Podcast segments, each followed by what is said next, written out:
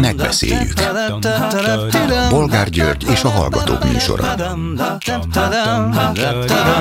A műsor telefonszámai 061 387 84 52 és 061 387 84 53. Jó napot kívánok a Klubrádió mikrofonjánál Bolgár György. Mai műsorunkban beszéljük meg, hogy nem volt elég az úgynevezett nemzeti konzultációra költött sok milliárd forint, a kormány már is utólagos plakátkampányt indított a következő üzenettel. A magyarok döntöttek, 97% nemet mondott a szankciókra. Mint tudjuk, a magyarok, legalábbis a szavazásra jogosult magyarok 83%-a úgy döntött, hogy nem vesz részt a konzultációban, és nem válaszolt a kormány irányított propaganda kérdéseire. Hát most ők is megkapják a képükbe, hogy de bizony, nemet mondtak a szankciókra. Meddig lehet büntetlenül hazudozni? Akár meddig? Következő témánk, hogy a Telex értesülései szerint a kormány rátenné a kezét a legnépszerűbb fürdőkre, és elvenné őket az önkormányzatoktól, mondván, hogy úgysem tudják kifizetni a megnövekedett energiaszámlákat. Az is lehet, hogy kisajátítanák, vagy hogy koncesszióba adnák őket, mint például a kaszinókat, meg az autópályákat. Tényleg, van még rabolni való ebben az országban? Úgy látszik, igen. Mit gondolnak aztán arról, hogy újabb érdekes lehallgatási részletek szivárogtak ki a Wölner Schadl korrupciós ügyben? Egy végrehajtó például Varga Judit igazságügyminiszter feljelentésével fenyegetőzött, bár azt nem tudjuk miért, de az sem érdektelen, hogy az ügyészség megsemmisítette a végrehajtói kamara elnökének páncélszekrényében talált pornográf videót, fényképeket és egyéb adatokat. Ez normális? Mi a véleményük ezen kívül arról, hogy majdnem ezer iskolában volt tegnap valamilyen sztrájk megmozdulás, és ma is folytatódtak az akciók. Közben azonban olyan sztrájk ellenes trükkökkel, mint amit egy tatai iskola igazgatója mutatott be. A tantestület 90%-a ugyanis háromnapos sztrájkot hirdetett, ám az igazgató inkább tanítás nélküli munkanapot rendelt el, és így a sztrájk nem számít érvényesnek. És végül beszéljük meg, hogy az ország egyik legismertebb orvosa, Zaher Gábor, az RTL TV műsorában arról beszélt, hogy Magyarországon nagyon rossz az egészségkultúra, és ezen sokat változtathatna, ha az ország nagyon elhízott vezetője kiállna, és arra bíztatná az embereket, hogy fogjanak le 25 kilót. Amit ezért kapott, nem teszi zsebre. Például Bajer Zsolt közölte Zaher Gábor egy ostoba öntelt fej. De hát miért? Nem jót akart a doktor úr? Telefonszámaink még egyszer 387 84 52 és 387 84 53. Háló, jó napot kívánok! Tiszteletem, bolgár úr! Hát egy keletpesti kerületből jelszakadni kívánó keletpesti kerületből jelentkezem. Nem biztos, hogy a keletpesti kerület elszakadni kíván. Kubatov Gábor lehet, hogy szeretné, hogy elszakadjon, de az nem ugyanaz. Hát Borgár tudja, hogy van Kis Magyarország, kis főváros, valószínű, hogy ez, ez itt a, a, a tendencia. Tudja, van az a mondás bolgárul, hogy kisember ugye nagy gonddal jár, ez, ez nálunk igazán, igazán reális. Nos, bolgár úr, erre a Stadl ügyre. Hát tudja, mi jut eszembe erről? A Kóza Nostra, a Yakuza. Hát Magyarország szerintem most már ebben a, ebben a pártpolitikában, vagy a Fidesz, bocsánat, a Fidesz, már olyan szintre lépett, ahol, ahol már csak ezzel lehetne őket jellemezni. Az elmúlt héten beszélt Magyar Bálintal, ha jól emlékszem, ahol Magyar Bálint ezt, ezt fel is hozta, hogy az ellenzéknek ugye nem amit én is már több mint hat éve mondok, hogy ugye a, Fideszre nem úgy kell tekinteni, mint egy politikusokra, hanem mint egy bűnszervezetre.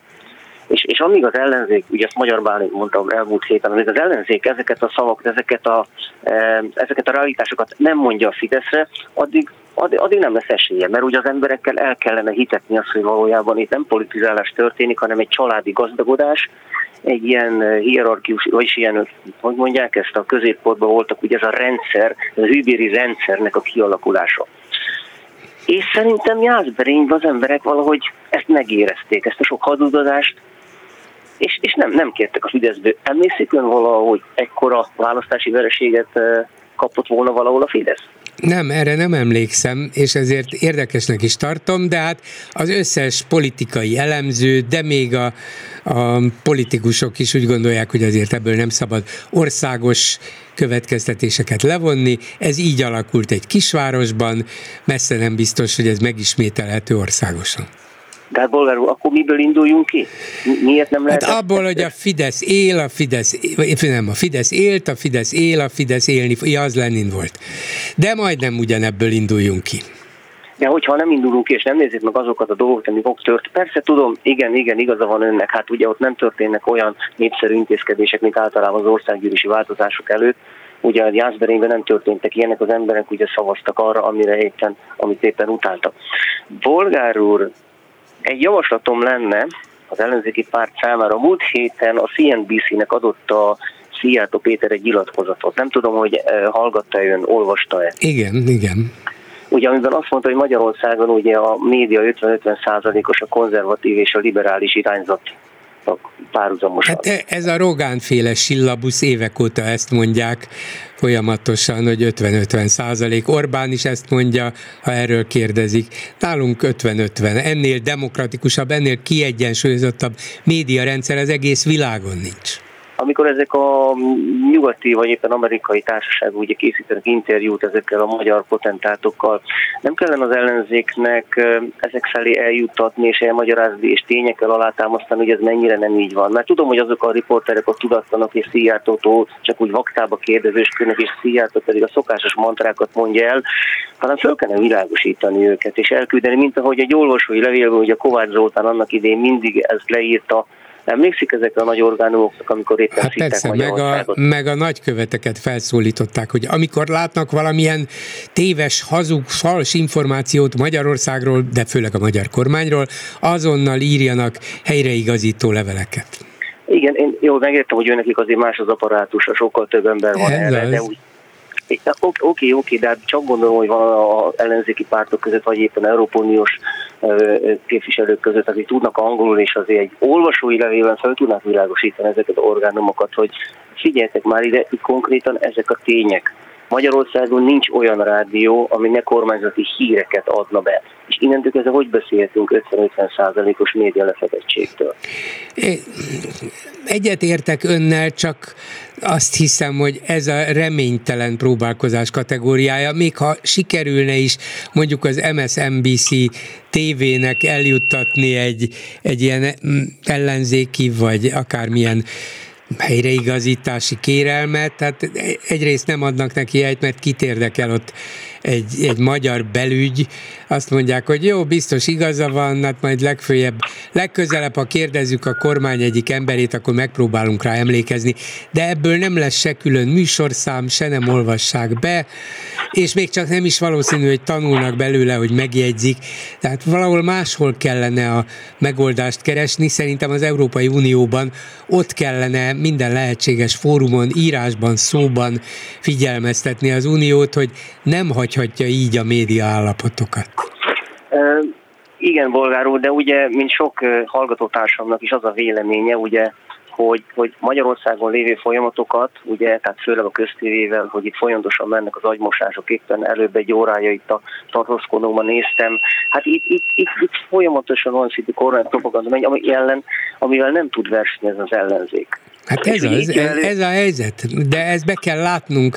Nem mondom, hogy örülnünk kell neki, azt sem mondom, hogy el kell fogadnunk úgy, ahogy van, de hát ez a realitás. Ez a hát realitás, az, az ellenzéknek, az ellenzéknek erre valamit reagálni kell, mert ha így megyünk bele a következő választásokba, akkor megint nem lesz esélyünk, bolgárul. Hát de ez valami... így van, hát ez a szomorú valóság, hogy reagálunk, reagálunk, elsírjuk magunkat itt, tiltakozunk ott, panaszkodunk amott, elmondjuk mindenhol, de ez kevés, mert a magyarországi médiaeszközök legalább 80 vagy körülbelül 80 százaléka az ő kezükben van, és igyekeztek mindenhol olyan pozíciókat szerezni, hogy az ellenzék ne tudja a társadalom többségét rendszeresen elérni. Nincs betiltva semmi, hát kivéve mondjuk olyasmi, mint a klubrádió, hogy nem kapunk frekvenciát, de még interneten beszélhetünk, meg vannak független portálok, mert meg van még egy-két független újság, és így tovább. Nincs tehát kifejezett tiltás, csak az van, hogy a kormány dominálja az egész médiateret, és ezt nem is fogja kiengedni a kezéből. Ez a helyzet, ezzel kell élni, és nem tudunk vele mit kezdeni. Kiabálhatunk. Borgár úr, hogy? drasztikus eszközökkel. Mint ahogy én is javasoltam. Nincs drasztikus eszközünk. Vannak, vannak, igen. Bolgár annak én javasoltam, úgy, és utána ön föl is dobta ezt a szakszereti vezetőknek, ugye, hogy kellene nekünk kiállni buszsofőröknek, mozdonyvezetőknek, egy hallgató mondta is a valamelyik nap, ugye, hogy meg kellene állnunk a Margit hídon. Hát én most pont buszon vagyok, nagyon szívesen elmegyek, ha valaki földobja, keresztbe állunk és megáll a forgalom, tehát valamit kell tennünk. És itt jött elő most a, közfé, a közalkalmazottak szolidaritási sztrájkot hirdettek, ugye 5 perceset ezt miért nem tudják megtenni a közlekedési vállalatnak a szakszervezetei? Arra valószínű a sztrájk hajlandóság erre az öt percre mindenkivel meg lenne. És akkor itt is az utasok éreznék, hogy megállunk ebbe a következő megállóba öt percre, és akkor tudják, hogy miért Jó, tegyük föl, a... tegyük föl, hogy ezt meg tudják csinálni.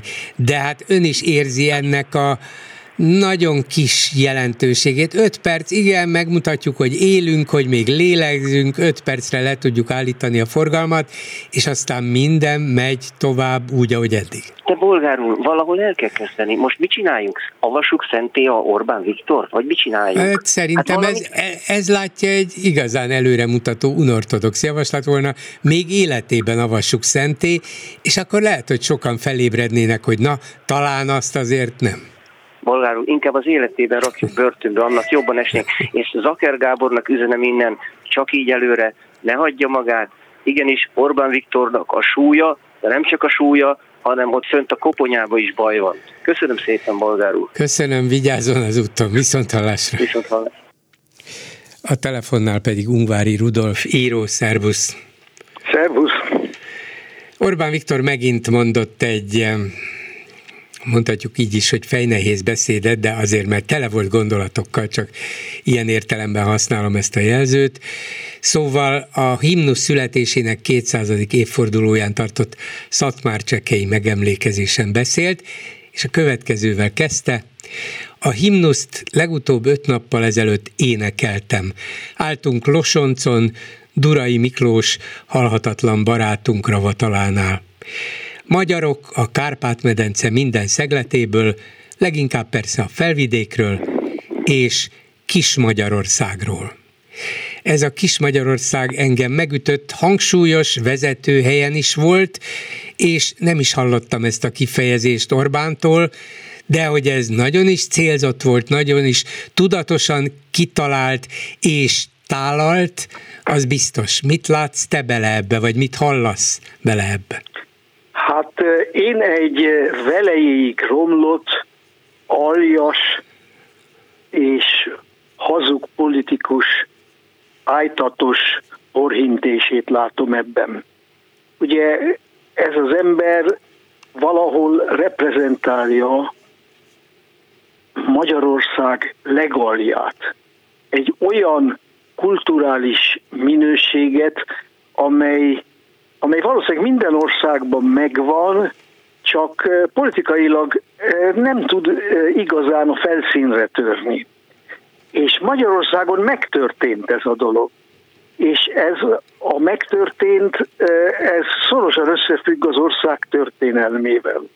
Mert valójában ez egy sokszorosan megvert nemzet történelme, és ebben a nagyon megvert nemzetben mindig újjászületések keletkeznek, de mindig túlélik azok, akik ezeknek a rettenetes vereségeknek az okozói. És Orbán Viktor ez utóbbiak folytatói, folytatója, aki valamilyen módon, e, és ebben valójában a magyar demokraták is súlyosan hibásak, a felszínre, a politikai felszínre tudott pergődni.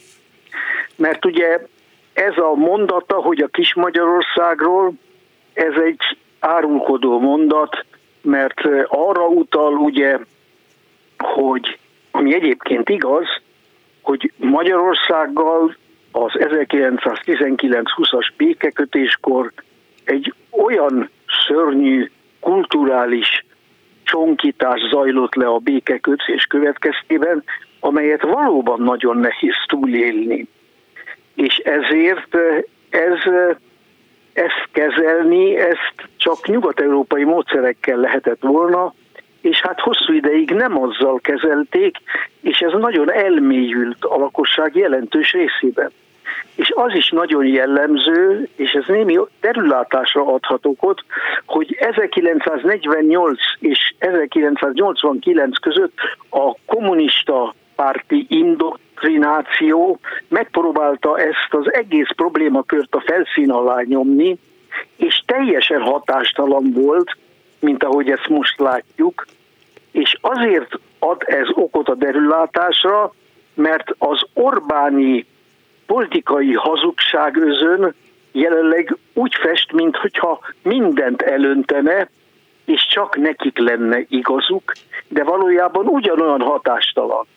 Ennek ellenére a nagy probléma az, hogy egy olyan rétege került az országnak hatalomra, amelyik igazából nem reprezentálja ezt az országot, biztos, hanem annak hogy, a legalja. Biztos, hogy nem reprezentálja, hiszen nyilván ezért használja ezt ilyen tudatosan és ilyen ravaszul Orbán, csak hozzáteszem, hogy mindenki értse, nem arról, és nem úgy mondta ő, hogy felvidékről, vannak itt magyarok felvidékről, és a kis Magyarországról nem volt ott a határozott névelő, ugye akkor lehetne úgy értelmezni, hogy hát ez a kis végül is csak egy jelző, nem, és kis Magyarországról, sőt a miniszterelnök hivatalos oldalán nagybetűvel és kötőjellel van írva, így, hogy kis Magyarország.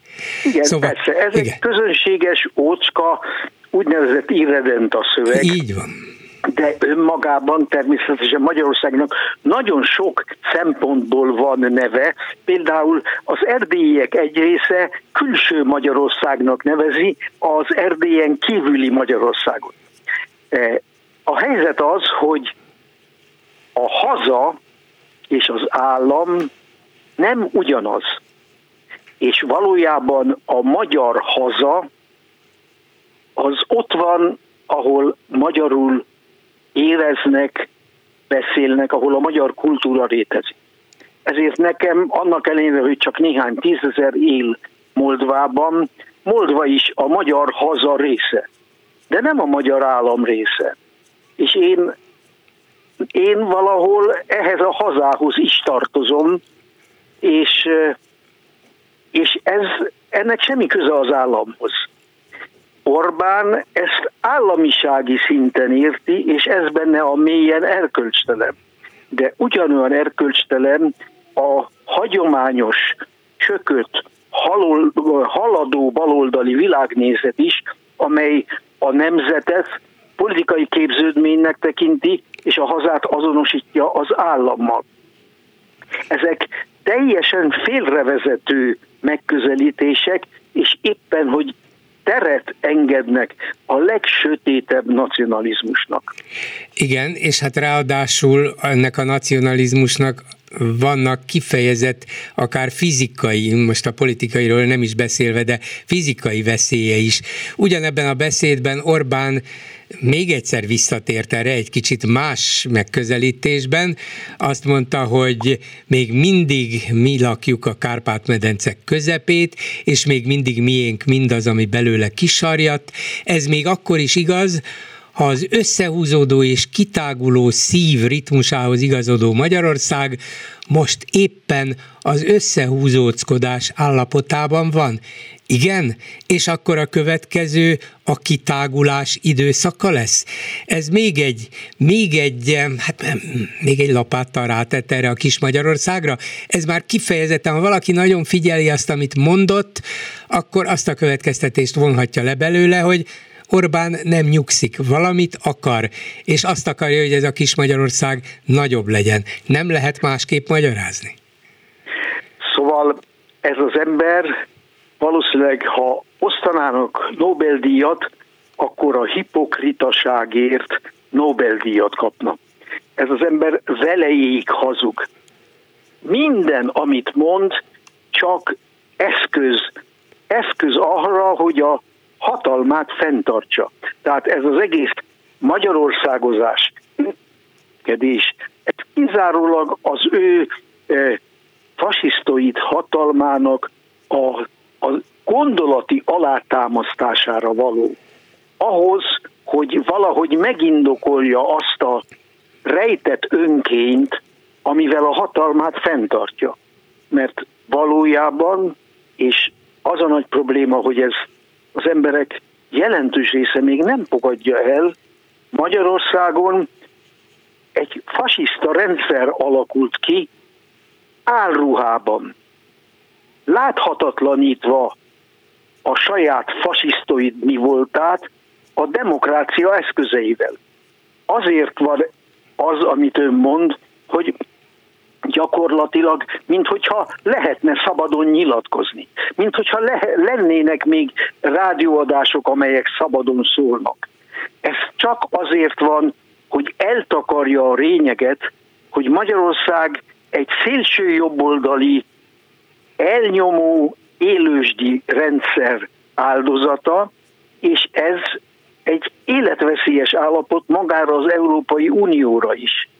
És még nem látjuk előre, hogy az Orbáni politika merre fogja vinni az ország szekerét, de az ilyen politika általában mindig katasztrófához vezet. Hát ez az, amire én is célzok, hogy ez életveszélyes, hát ez nem lehet, hogy csak én veszem észre, ezt észreveszi a szlovák politika, észreveszi a román politika, az összes környező ország, észreveszi az Európai Unió, és azt mondja, hogy itt valamilyen revans érlelődik, egyelőre csak szép szavakban, irodalmias köntösbe öltöztetve, de hova jutunk, hogyha még egyet lép, és ennek a szellemében fog cselekedni? Szóval egyben reménykedhetünk, hogy köhög a bolha.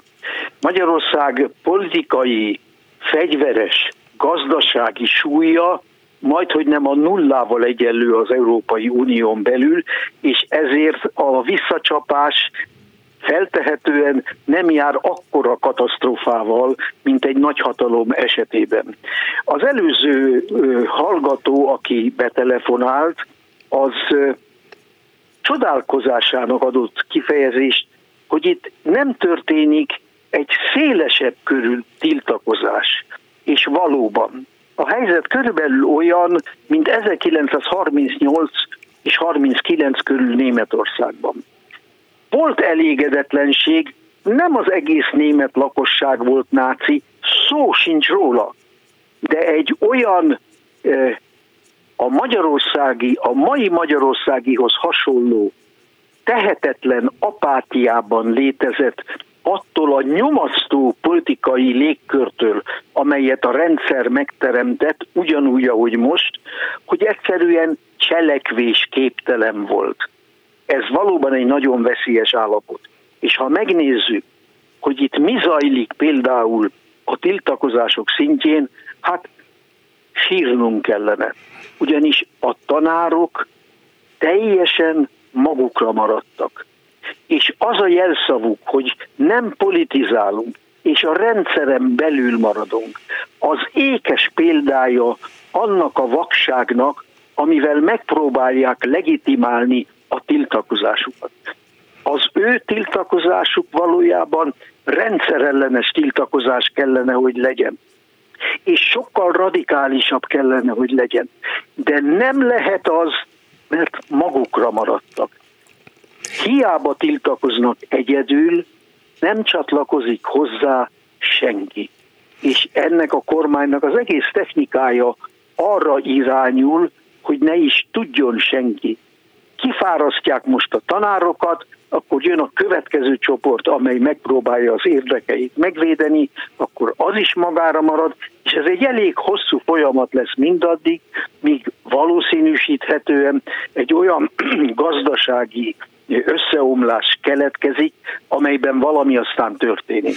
Hogy mi azt nem tudom, de én már előre sötéten látok. Igen, és Orbán pedig nyilván látja, persze tudja, hogy van itt elégedetlenség sokféle, de azt mondja, hogy viszont van egy több mint száz éves elégedetlenség, egy igazságtalanság érzés, a magyarokat megsértették, a magyarokkal elbántak, és én életben tartom az, az igazságtevés reményét, és bár valószínűleg szinte mindenki tudja, hogy erre nem sok esély van, de ha mégis ő mondja, ez az ember, aki már 12 és fél éve egyfolytában hatalmon van, azt ígéri nekünk, hogy lehet ebből a kis Magyarországból nagyobb is, az összehúzóckodásból kitágulás is, akkor, akkor ez a fontos. Az összes többi nem számít, akár a tanárok, akár az infláció, semmi nem ilyen fontos, mint ez. Nézze, itt egyszerűen egy hóhér mondja meg, hogy mi legyen az igazság. És gyakorlatilag nincs erő, amely jelenleg ellen tudna mondani ennek az egész hazugságokból épült politikai felépítménynek az irányítóival. Senkivel olyan mértékben tudnak önkényesen cselekedni, hogy erre gyakorlatilag nem volt példa még a horti rendszerben sem. Ez csak a legsötétebb szálasi korszakban volt ilyen mértékű kizárólagos önkényeskedés. És hát ebből a szempontból nem is kellene semmit törődni azzal, hogy az Orbán mit mond, mert csak hazugságot mond, hiszen minden szavával megpróbálja elferdíteni a valóságot, mert neki el kell tüntetni azt, hogy ő valóságidegen, hogy ő neki semmi köze ahhoz, ami igaz. Tehát ahhoz sem, hogy Magyarországnak mi a helyzete például a többi országhoz viszonyítva.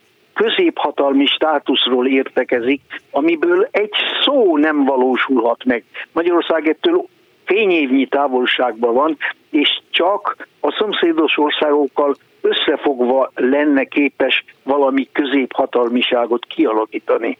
És ilyen értelemben valójában röhögni való amiket arról mond, hogy mi vagyunk továbbra is a többségben a Kárpát-medence közepén.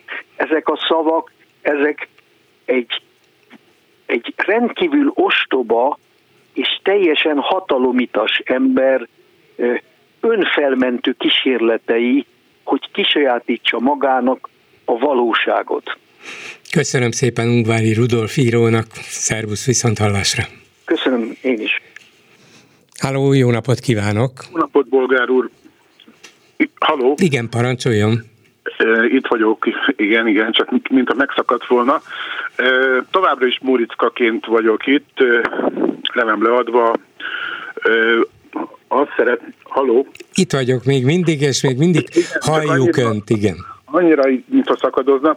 Tehát először is akkor elmondanám azt, hogy három témához is hozzászólnék. Tegnap a Kis Magyarország, ma a plakátügy, illetve Záher témához is, de viszont amit még nagyon fontosnak tartanék, azt, azt mondanám először. Most a az egyik hallgató, azt hiszem az első hallgató mondta, hogy a média kapcsán valamit tenni kellene. És már motoszkál egy ideje a fejembe ez, hogy mit lehetne tenni. Na, mondja a jó ötletét, hát ha, nagyon-nagyon-nagyon hát, ha segít.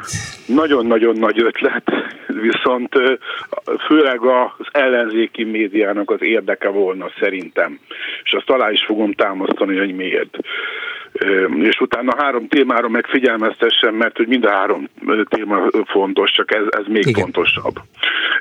Azt szeretném akkor mondani, hogy, hogy az volna szerintem a korszakalkotó a média kapcsán, ha egy házat nem a tetőnél kezdünk építeni, hanem az alapoknál. Tehát itt a ellenzéki összefogásra gondolok, mint szimbólumra, vagy házra, mint szimbólumra. Tehát ahhoz, hogy az ellenzéknek legyen egyáltalán tájékozódási alapja ebben a, ebben a láthatatlan kiállításban, amiben mondjuk rá csak az ellenzék nem tud tájékozódni, akik ezt létrehozták, azok nagyon is tájékozottak, és nagyon is jó, jó hülyítik a többieket, hogy ahhoz képest még nagyobb előnyt kovácsoljanak maguknak. Nem tudom, hogy érti-e, hogy mire gondolok. Hát úgy körülbelül igen. Igen. Szóval, hogy azt lehetne tenni, hogy egy közös média ügynökséget, vagy olyan sajtófigyelést létrehozni, hiszen nagyon sok információ kimarad a és nincs is rá apparátus. Igen, én értem, csak hova tennék be az információt, vagy az ügynökség milyen körben, milyen területen dolgozna? Hogy jutnál az emberekhez? Főleg ez a kérdés. Hát itt a leglényegesebb az, hogy mi mellett megyünk el, anélkül, hogy hozzá tudnánk szólni, vagy egyáltalán tudnánk, hogy létezik a világban. Még egy szimbólum, vagy hasonlat, Pompei példája, és még azt sem tudjuk, hogy, hogy mi az, ami esetleg kitörhet fölöttünk vagy mellettünk, mert hogy annyira, e, annyi, szerintem, és nem akarok rémhír terjesztés miatt felelni, de nem, nem is akarok rémhír terjesztést terjeszteni. Tehát itt a lényeg az volna, hogy, hogy olyan információk, mint Davos, vagy amik történnek, pláne olyan időpontban, ami, amihez nincs is munkai. Én, én értem, hogy mire gondolt, értem, hogy mire gondolt, csak Igen. hát ezek az információk eljuthatnak az érdeklődő közönséghez, mert van HVG portál, meg van Telex, meg van 444, meg van Klubrádió, meg van RTL televízió, tehát van néhány forrás, ahonnét hozzá lehet jutni. A probléma az, hogy a média felületek túlnyomó többsége a Fideszé, vagy a Fidesz közelében van, vagy állami, de gyakorlatilag kormánypropagandát ad, illetve az a hírügynökség, amelyik összegyűjti a világ és az ország híreit, és amelyik ingyen továbbítja mindenkinek, az MTI az totális kormányirányítás alatt áll. Tehát nem az a baj, hogy nem juthatna hozzá valaki, aki érdeklődik az ország és világ dolgai iránt, bizonyos helyeken, amelyeket szeret, a, hozzájuthat a hírekhez, tudomást szerezhet róla, de az emberek többsége nem érdeklődik, nem fér bele az életébe, nincs felkészülve rá, nem érdekli azt se, hogy hol van Davos, és ki mit beszél ott, csak bizonyos rövid üzenetek, mint például egy plakátkampány, a magyarok döntöttek, 97% nem a szankciókra, és ezt csak a kormány tudja üzenni, az ellenzéknek erre nincs pénze, nincs lehetősége, nem tudja eljutatni ezeket a tömör és hazug üzeneteket persze. Igen, csak hogy, és egyetértek, amit mond, csak hogy azt akarom hozzáfűzni ez az egészet, és hogy alátámasztani az én érvelésemet, hogy pont, hogy néhány szerkesztőség még működik, néhány szerkesztőség még próbál információt szolgáltatni, de ugyanazt az információt több helyen megjelentetni, és tehát, hogy három helyen is ugyanaz az információ, még a negyedik vagy ötödik információ az nem jut el egyetlen egy szerkesztőséghez sem, vagy nem dolgozza fel egyetlen egy szakértő sem, az azt jelenti, hogy akkor információ hiányában vagyunk, vagy egy elleninformáció, mert elindult a másik oldalon, ami pont ezt akarja semlegesíteni, vagy terelni a, a közvélemény figyelmét erről az információról. Igen, de nem tudjuk azt a helyzetet megváltoztatni, hogy a kormány mindenféle információt és elleninformációt indíthat, és mindig erőnfölényben marad. Pont, hogy kevés a, a szakember, és tehát hogy pont ezt akarták elérni, hogy, hogy tehát azzal a hátrányal indult a Fidesz kormány, hogy nekik nem voltak, most sincsenek, nem akarok senkit sértegetni, de most sincsenek olyan jó szakember újságíróik, mint amikor, amikor mit tudom én, a 90-es évek végén a Fidesz elkezdte ezt a sajátos igen, de arra is rájöttek, hogy nem is kellenek olyan jó újságírók, elég, hogyha olyanok vannak, akik az utasításokat, amelyek a központból jönnek, szépen visszamondják, visszaböfögik, leírják, százszor elmondják, és nem szégyelik magukat. Ennyi az egész. Nem kiképezni, egyszerűen nem kiképezni, viszont Igen. hülyeséget, plegykát terjeszteni, azt, azt sokkal, sokkal Persze, és egyszer, igen. erőfeszítéssel lehet. Igen. Nos, akkor, akkor az első a plakát, és az kapcsolódni fog ehhez, amit felajánlottam. a ellenzéknek, hogy először ezt kellene, az információs hálózatot kellene rendbe tenni, és azt a néhány szakembert úgy beajánlani egy közös alapba, hogy, hogy akkor, akkor tehát mindenki részesüljön abból a szakvéleményből, vagy abból a szakértelemből. A plakát kapcsán, és ez nagyon várható volt, hogy mivel egy, egy, egy, egy, szám magunkra maradtunk a térségben, azzal kapcsolatban, hogy a szankciók hogyan hatnak, tehát senki nem terjeszti ezt, és ami még leginkább minket jellemez Magyarországot, hogy a szankciók mellé vagy erőszakkal, vagy zsarolással, vagy nem tudom én, tehát különböző ráhatásokkal tudunk csak beállni, vagy hallgatólogosan tudjuk csak támogatni a többséget, ugye az Európai Unió többségét.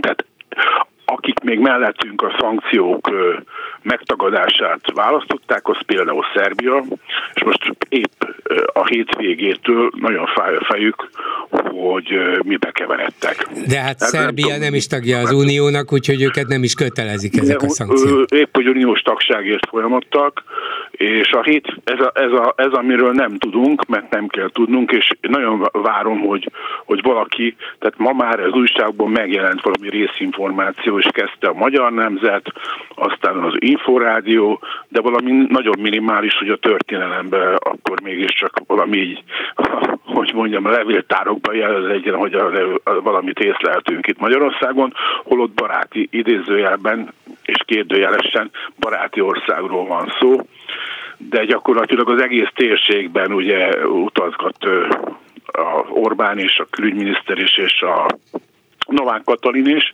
tehát most nagyon intenzíven ezekben a környező országokban. Igen, a Balkánon kavarnak. Vagy, vagy ide, jár, ide jár a horvát, horvát elnök, és Igen. most tehát nem teljesen ugyanaz a funkciója, vagy hatásköre, mint a magyar miniszterelnöknek, de tehát egy baráti látogatáson volt a hétvégén a horvát elnök. Ugyanakkor Szerbiát a Európai Unió, illetve a NATO, illetve Amerika által egy öt tagú küldöttség környékezte meg, és felszólította őket, hogy, hogy hogy nincs ellenállás, vagy nincs más választás, mint hogy elismerjék Albániát. Mondjuk ez egy komolyabb politikai Koszovot. téma, mert nem is, ak- nem is, ak- nem, Koszovot, nem is akarok el ebbe belefolyni, Igen. de ennek semmi nyoma nincs a tájékoztatásban, és ez egy, egy hétvégi... Hát ne, ne, hétvégi... nem lesz azért könnyű elismertetni velük Koszovót, csak mondom. Ez Jó.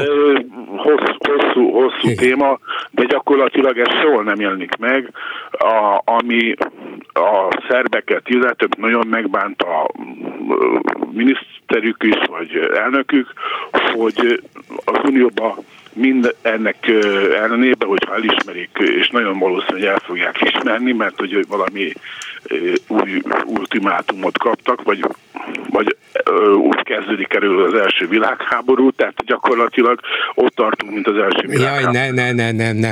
Bocsánat, hogy itt megszakítom, csak itt vár a vonalban már percek óta egy országgyűlési képviselő, majd még akkor a hátra maradt mondani valójáért vissza fogjuk hívni, jó? Köszönöm szépen, és akkor itt van a vonalban Kanász Nagy Máté, az LMP országgyűlési képviselője. Jó estét kívánok! Jó estét kívánok mindenkinek! Mégpedig azért, mert az LMP országos népszavazást kezdeményez az akkumulátorgyárak építése ügyében, ami az elmúlt hetekben tényleg országos figyelmet keltett, mégpedig azért, mert Debrecenben épülne egy óriási, tényleg minden eddiginél nagyobb és elképesztő nagy beruházási összeggel, és a debreceniek kezdtek tiltakozni ellene, nem is kicsit, hanem nagyon, méghozzá akár lincselésig is fajult a, nem, hát ez túl lincs hangulat volt, csak vala elcsattant talán egy, egy pofon vagy lögdös, és kezdődött az egyik közmeghallgatáson. A lényeg az, hogy a debreceniek jelentős része úgy gondolja, hogy neki erre nincs szüksége, meg kellett volna kérdezni a lakosságot, mielőtt egy ilyen beruházásba belefognak, és egy ideig úgy volt, hogy az LMP is helyi népszavazást kezdeményez Debrecenben. Aztán váltottak országosra magyarázza el nekem, legyen szíves, hogy miért, nem értem, hogy miért jobb az országos, mint az a hely, ahol az emberek tényleg közvetlenül érzik magukat fenyegetve, míg az országban lehet, hogy a többség azt mondja, hogy hát ez engem nem érdekel, mert 200 kilométerre van tőlem. Tulajdonképpen ennek az volt az oka, hogy nyilván érezzük annak a felelősségét, hogy egy nagyon komoly ügyről van szó, és abszolút el kell azt kerülni, hogy egy ilyen népszavazás pláne egy ilyen ügyben a sikertelenné váljon. Ugye azt tudni kell azért, hogy a Fidesz kormány hát nem hiába nagyon megnehezítette a népszavazások kezdeményezésének, lebonyolításának a, a, folyamatát itt az elmúlt bő tíz évben, ezért tényleg nagyon pontosan és nagyon okosan kell ezeket kezdeményezni. Tehát ez az egyik, hogy a megfelelő időzítés, hogy pontosan mikor kezdeményezzük és mikor kezdjük el gyűjteni az aláírásokat fontos. A másik pedig, hogy végül az országos mellett döntöttünk, az a téma, ugyanis hát bőven nem Bocsánat, itt elment egy pillanatra a hangja, éppen a lényeges szót nem értettem, a másik ok, ami miatt az országos kezdeményezték, az micsoda? Az tehát a témából A adódik, témából adódik. Hogy uh-huh bőven nem csak Debrecenben van ez a probléma, hanem hát számos más településen szinte gombamód szaporodnak az akkumulátorüzemek, és ezt hát országosan meg kéne akadályozni. Igen, hát most az elmúlt hónapokban meg a napokban is két újról az egyik Győr-Szentivánon, ott beszélnek arról, hogy valószínűleg éppen ezt akarnak, félig meddig tagadják, de azért nem teljes szívvel, a másik, hogy most Komáromban, vagy Komárom mellett épülne megint egy újabb. Erre sem mondtak még igazán igen, de az se, hogy nem. Szóval valóban a magyar kormány nyíltan vállalja is, hogy igen, akkumulátor nagyhatalom akarunk lenni, mert részt akarunk vállalni egyébként ebben az elektromos autóforradalomban, és ez meg látszólag, legalábbis, hogyha felszínen nézzük, pontosan egy zöld párt programjába vágna bele, mint amilyen az LMP is. Hát kérem szépen, váltsuk le ezeket a környezetszennyező, energiafaló, benzines és dízel autókat elektromos autókra. Mi ezzel a baj? Hát kell hozzá akkumulátor, igen, de ha mi ebben részt veszünk, akkor élen járunk a zöld forradalomban, nem? Tulajdonképpen, hogyha megnézzük, hogy akár népességarányosan, akár a GDP-t vagy más mutatószámokat tekintve, hogyan vesszük ki a részünket az Európai Unióban az akkumulátorok előállításából, akkor bőven-bőven átlagon felül teljesítünk, olyannyira, hogy idézőjelben mondom, már most is akkumulátor nagyhatalom vagyunk, hiszen egyébként közel 20 településen működik már ilyen üzem, vagy terveznek ahogy felsorolta valóban Iváncsa, Komárom, Göd, Egyébként Mitkolcról is szó van, Tatabányáról, akár Sziget-Szent Miklósról, Monorról, Jászberényről, tehát vannak különböző tervek és ötletek. Én azt mondom, illetve mi azt mondjuk, hogy a mi országunk ezt nem bírja el. Azért nem bírja el, mert itt vagyunk az energiaválság és a vízválság kellős közepén, amikor Magyarország a villamos energiájának 30%-át, Paks 1 vagy Paks 2 ide vagy oda, most is külföldről importálja, és ugye a kormány például most egy azeri projektben gondolkozik, hogy Azerbajdzsánból fognak ide tenger alatti vezetéken villamos energiát importálni, ha megnézzük, hogy milyen asszályos időszakban vagyunk, óriási a víz hiány, illetve ennek a fenyegetése Magyarországon, akkor hát pont egy olyan iparágat nem kéne idehozni, ami az egyik leginkább energiafogyasztó és vízfogyasztó iparág. Tehát ez ilyen egyszerű. A zöld forradalommal kapcsolatban pedig annyit hagy vessek közbe, hogy azt azért senki ne gondolja, hogyha a jelenleg az országúton, országutakon futó autókat, benzines, dízeles autókat lecseréljük elektromos autóra, megoldódik a probléma. Hát már csak azért sem, mert ennyi autót egész egyszerűen az anyag hiány miatt, az erőforrások hiánya miatt, a ritka földfémek hiánya miatt képtelenség produkálni.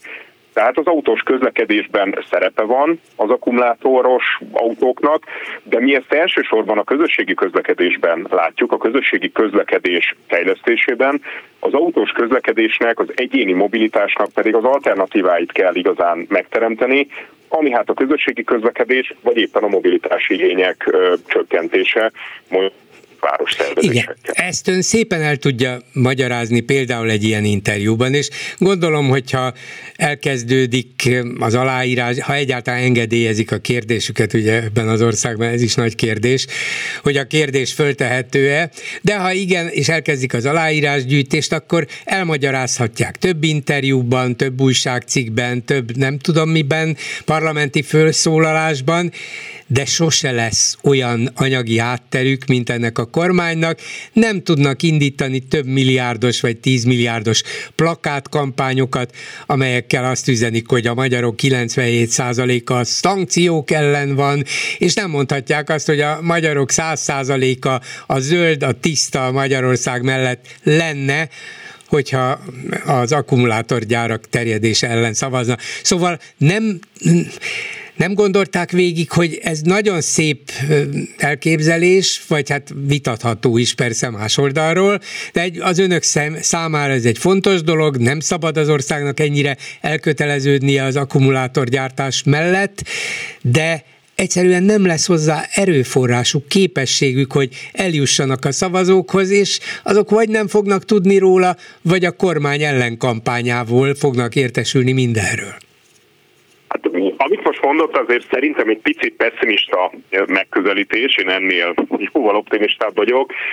Egész egyszerűen arról van szó, hogy valóban hát óriási különbség van az ellenzék, az LMP, illetve hát a kormány lehetőségei között, hogy milyen erőforrásokból tudnak kampányolni, de hát a nemzeti együttműködés rendszerében tényleg minden lehetőséget meg kell ragadni annak érdekében, hogy előre tudjunk mozdulni, és ezeket a zöld ügyeket, sikerre vigyük, egyáltalán tematizáljuk, egyáltalán beszéljünk róla, hogy itt egy gondolkodásmódbeli váltásra is szükség van.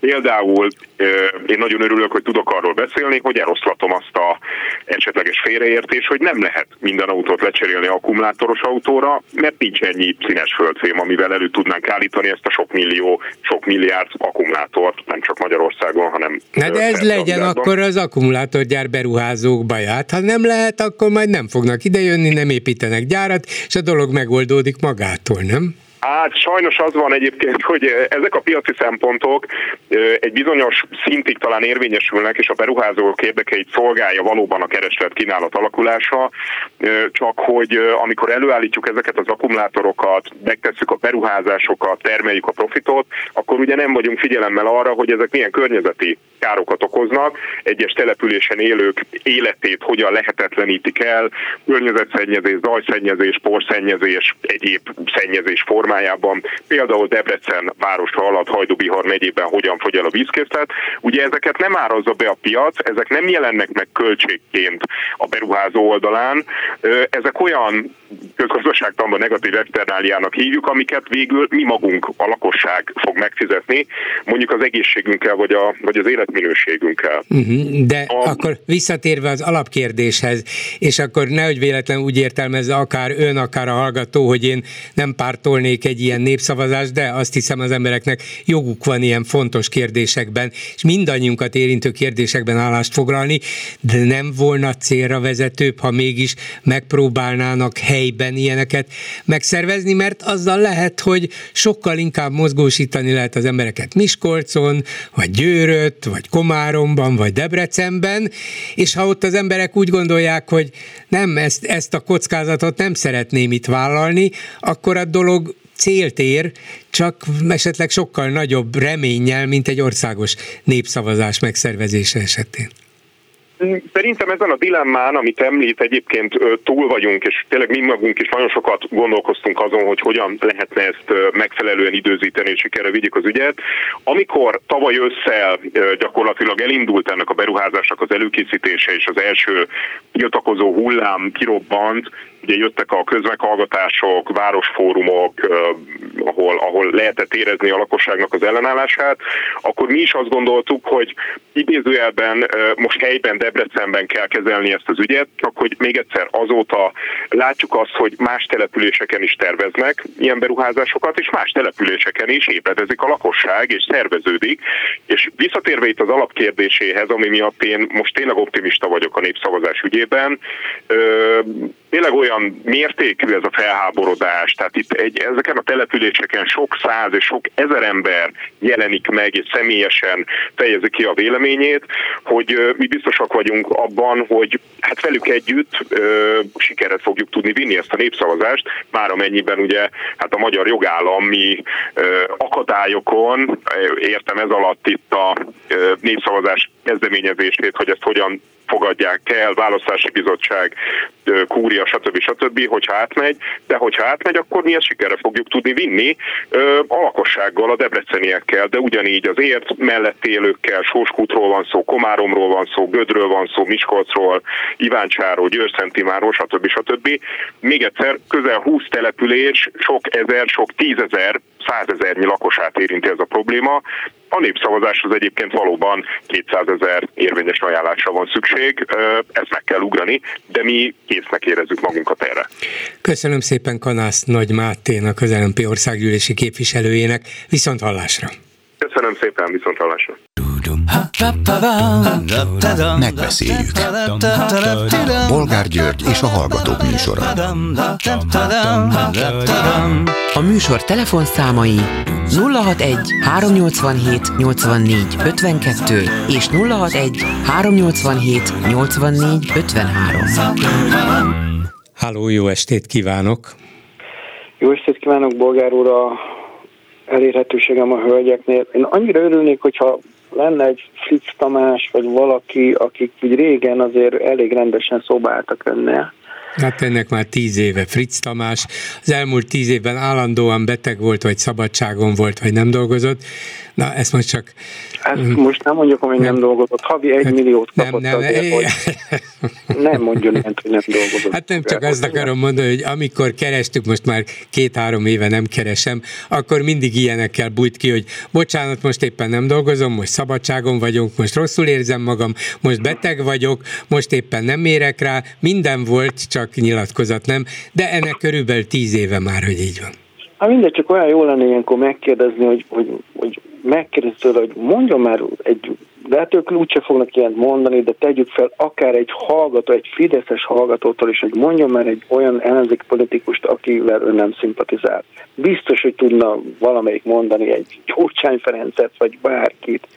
Már akár, hogy, hogy ki, ki nem szimpatizál, kivel?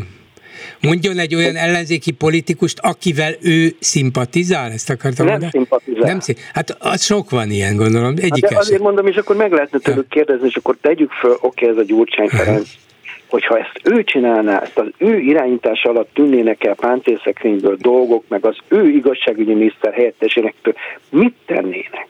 Akkor ugyanígy azt mondanák, hogy hát jó van, hát kilövette a becsületes békés tiltakozók szemét. Hát az övénét miért nem lőtték ki bolgár úr, meg az enyém? Hát mert nem tudták mindenkinek kilőni, mert nem volt elég hmm. gumi lövedékük. De ha, ha, ha igazán végig gondoljuk, akkor ki akarták volna lövetni mindenkinek a szemét. Úgy értem, csak azt értem, hogy annak idején, hogy ez a szerencsétlen gyurcsány, hogy ezt miért nem vizsgáltatták ki, meg miért nem számoltatták el ezeket az embereket, mert én, én úgy gondolom, vagy láttam is akkor ezeket a dolgokat, még a Super Hír felvételeken, amikor a nem tudom, az a helyi ember, aki ott a legnagyobb rangú volt, vagy aki a, a, a ezeket az egészért felelős volt ott kinn a színhelyen, nem tudom, szakszervakat nem fog tudni mondani, és mikor azt mondták, hogy most már pedig le műveleti területté nyilvánítjuk, uh-huh. ebbe és ebbe az irányba hagyják el, ott állt mindig rendőr videókamerával hogy ezeket a felvételeket miért nem lehetett soha bejátszani, vagy fel lettek szólítva. Hát ha egyszer nem arra mentek, persze, hogy kaptak. Igen, hát nem is egyszer, hanem többször szólították Na, fel őket. Olyan bizonyítékok voltak, és igen. olyan védelem, és még sincsenek ezek soha dokumentálva, mégse voltak ezek soha bejátszva. Tehát tényleg itt, itt olyan szerencsétlenkedés megy, hogy, hogy, hogy ment, meg menni is fog, és már nem is haragszok az Orbán Viktor, egyszerűen azt mondom, hogy félig meddig zseniális ember, a, a szavazóira haragszom, de iszonyatos, hogy ez nekik így jó, Nekik ez így jó, ami itt történik, amiről csak a, a jéghegyet, ezt a kis lekapart kis dolgot látjuk ebből a Shadow Werner ügyből, de egyszerűen mik lehetnek ott a háttérben, milyen... Nem, ezt gondolkodja egy pillanatra az Orbán szavazók fejével, hogy hát itt van ez a Schadl Wölner ügy, nem ezt bizonyítja, vagy nem azt bizonyítja ez is, hogy hát kérem szépen, korrupcióval vádolják az Orbán rendszer, de nem ő a korrupt, hanem ez a végrehajtói kamarai elnök, meg ez az államtitkár, és mit csinálnak Orbánék? Bizony vádat emelnek ellenük, gyanúsítják őket, vádat emelnek ellenük, el fogják ítélni, bár Orbán azt mondta, hogy ameddig nincs bizonyítva, hát addig az ártatlanság vélelmével élünk, de megy szépen az igazságszolgáltatás a maga útján. Erre ön megkérdezi, hogy igazán megy, amikor megvan a felvételen az is, hogy Tóni, meg Barbara, meg 35 év, meg és itt meg Ádám, Ádám. igen, igen, és hogy utána nem kérdeznek semmit az égvilágon, és nem érdekli az ügyészséget, erre azt mondják, hogy hát nem, mert most az bármi lehet, az, az, azt nem lehet igazából szankcionálni, azt nem lehet büntetőjogilag megítélni, hát ebben az ügyben, ahol vannak konkrét bizonyítékok, itt végig lehet menni, és lám, az Orbán rendszer, bár neki is kellemetlen, megteszi azt, ami kötelező. Hát ezzel nyugodtan elaltathatja mindenki a lelkiismeretét, és azt mondhatja, hogy látjátok, a mi vezérünk talpig becsületes ember. Tudom, hogy nem szereti ezzel az egybiteseket, lehet csak meg a rajongókat. Mert De aki egy kicsit gondolkodik, vannak, sokan. egy kicsit gondolkodik, az azt mondja, hogy ezt én értem, de álljon már meg a menet most. Tényleg, hogyha a Kunce Gábor helyettesével történt ilyen, már a Kuncét is elővették volna. Tehát jó, nem igazság, csak így mondom, hogy egy miniszter helyettese történik ilyen, akkor elővesz hát, ez, ne, ez nem, két, nem kétséges. Hát én is azt kérdezem hetek óta, mióta elhangzott ez a Varga Judit interjú, hogy létezik az, hogy az ügyészség nem kérdezte meg az igazságügyminisztert? Hogy létezik? Ilyen nincs. Mondom én, és ilyen van.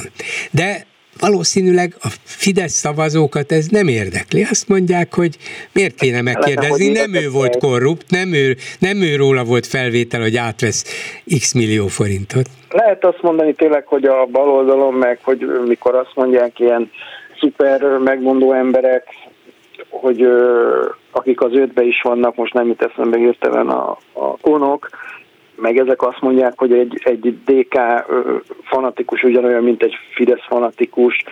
Lehet ezeket mondani, meg valószínűleg van is benne valami igazság, de én azért már láttam olyan, mert én is azért elég élékes szavazó vagyok, hogy elgondolkodtam, hogy de várjál, miért is van ez? Ők meg valahogy nem akarnak. Tehát egyszer nem értem, hogy 2010-ben tudtak büntetni a a nem Fidesz szavazók, és azt mondták, hogy már pedig nem megyünk el szavazni, vagy leszavazunk a másikon, mert hát, ha jobb lesz. Na de azok az emberek nem tudom, hogy hol értek 98 és 2002 között, tehát hogy, hogy, hogy tényleg itt, itt mindenki elfelejt mindent, mindenki azt mondja, hogy így a lőrinc, úgy a lőrinc, milyen szépen felcsút, ne felejtsük el, az összes föld, az Orbán Viktoria, amire ráépítettek mindent.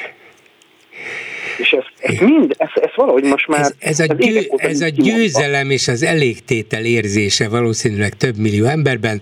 Igen, végre megtaláltuk a vezetőnket, igen, a mi vezetőnk napi 25 órát dolgozik, és mindent a hazáért tesz föl, és milyen ügyesen lavírozik a nagyhatalmak között, és igen, lenyomta a gyurcsányt, és igen, a torkára tette a kést, és igen, a rohadt komcsik így, és hát igen, hogy most akkor a Lőrincnek is jutott valami persze, hát ki kell elégíteni ezeket az embereket, de a mi vezérünk tudja, hogy ha valaki túl messzire megy, akkor mi a teendő, nézzék meg Simicskát, mi lett vele.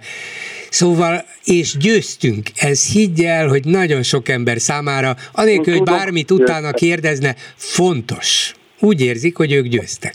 De sajnos őket nem lehet ezek után, tényleg aki azt mondja, hogy le lehet váltani az hazudik. Nem lehet őket leváltani. Tehát ők csak úgy fognak megbukni, hogyha önmagukat így belsőleg szétmarcangolják, vagy egyszerűen tényleg olyan dolgok fognak már kiderülni, hogy, hogy azt mondják, hogy úristen. Tehát e, e, itt, itt nem lehet egyszerűen lehetetlen, lehetetlen őket leváltani.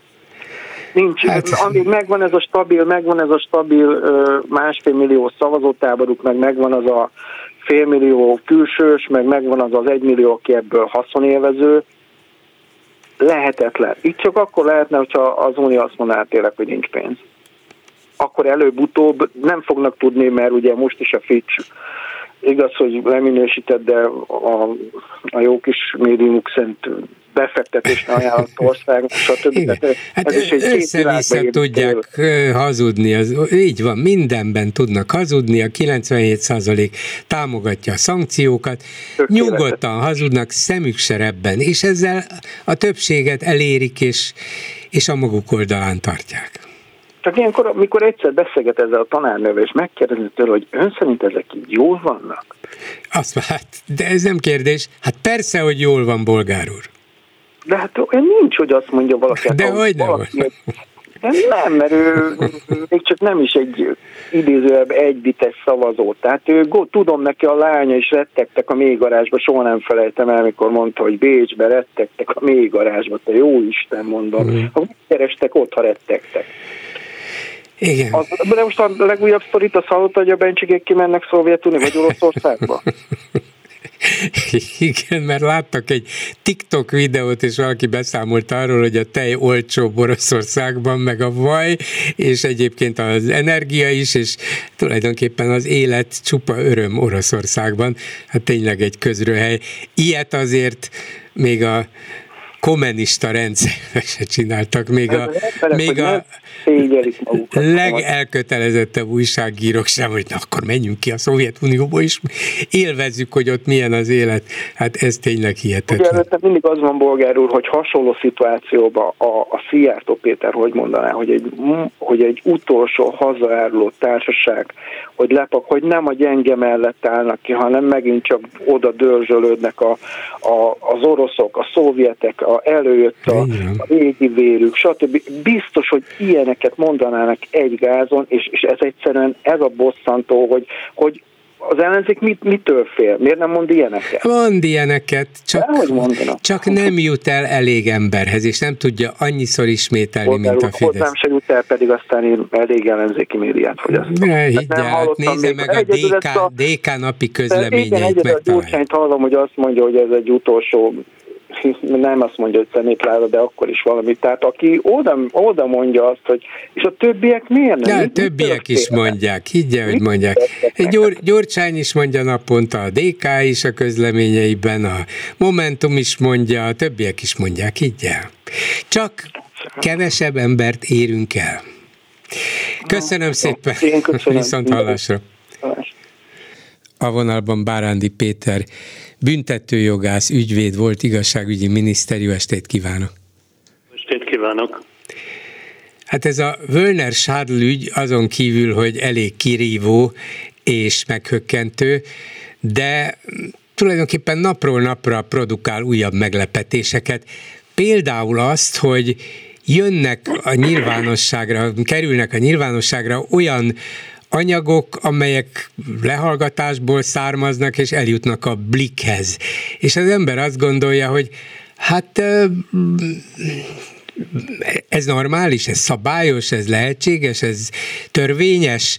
Végül is van egy igazságszolgáltatási eljárás, vannak gyanúsítottak, eljut a bírósághoz, és akkor majd ott produkálják a, a bizonyítékokat.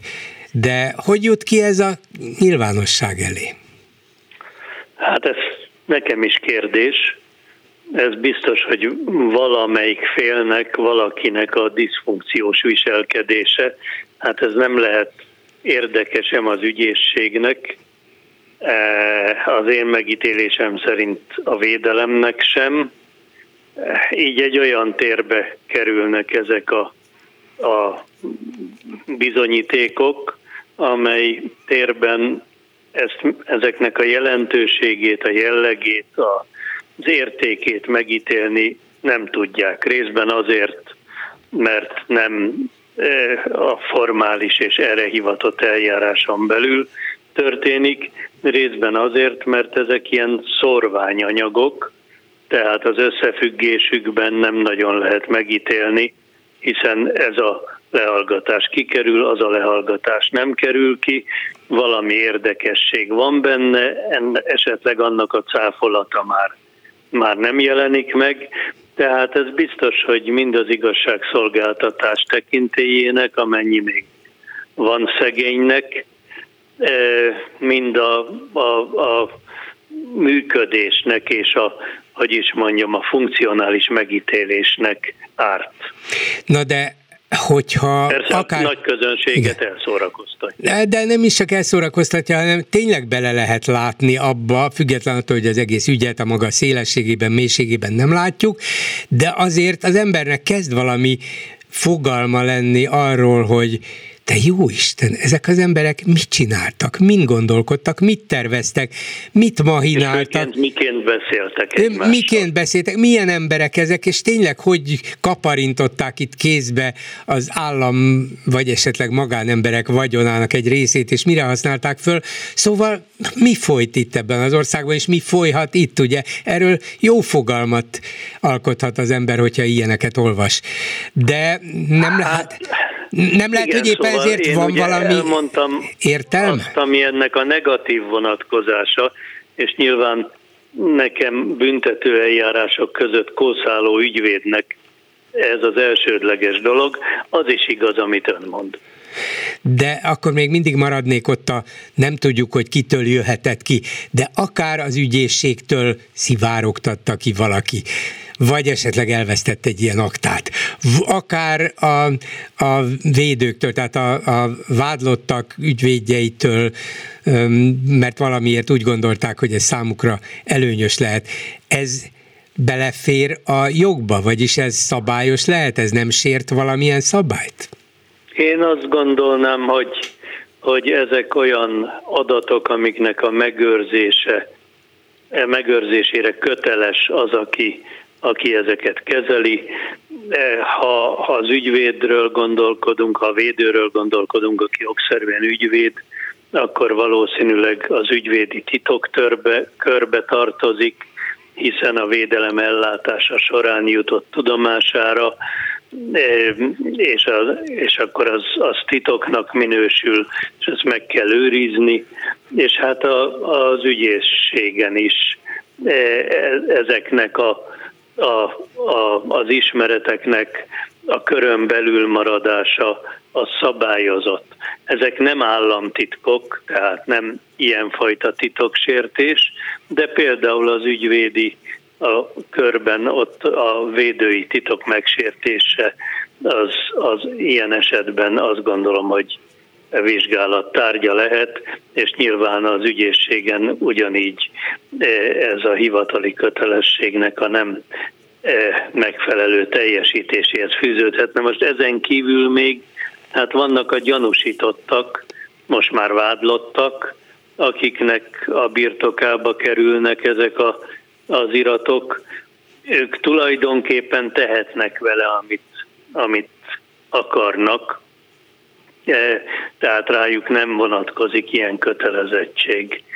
De, de, de hát viszont az önmegközelítése is igaz, és ha igaz, akkor nekik ez nem érdekük. Igen, hát ha csak az nem derül ki egyikből, másikból, hogy nem is én voltam annyira hibás, mint az a másik, hogy lehet, hogy itt most csak ezt az ügyet nézik, de hát ennél sokkal kiterjedtebb, sokkal nagyobb szabású, sokkal nagyobb disznóságokat sejtető ügyek is lehetnek ott, és akkor talán el lehet, ugye? egy ilyen üzenetképzés, igen. Uh-huh. igen. Igen. De erre meg azt mondom, hogy, hogy, hogy az valószínűleg nem a legerkölcsösebb és nem is a legcélszerűbb megoldás, hogyha olyan ismeretei vannak e terhelteknek, vagy terheltek egyikének, másikának, ami, ami hát nagyobb igazságok feltárására lenne alkalmas, mint az ő ügyük,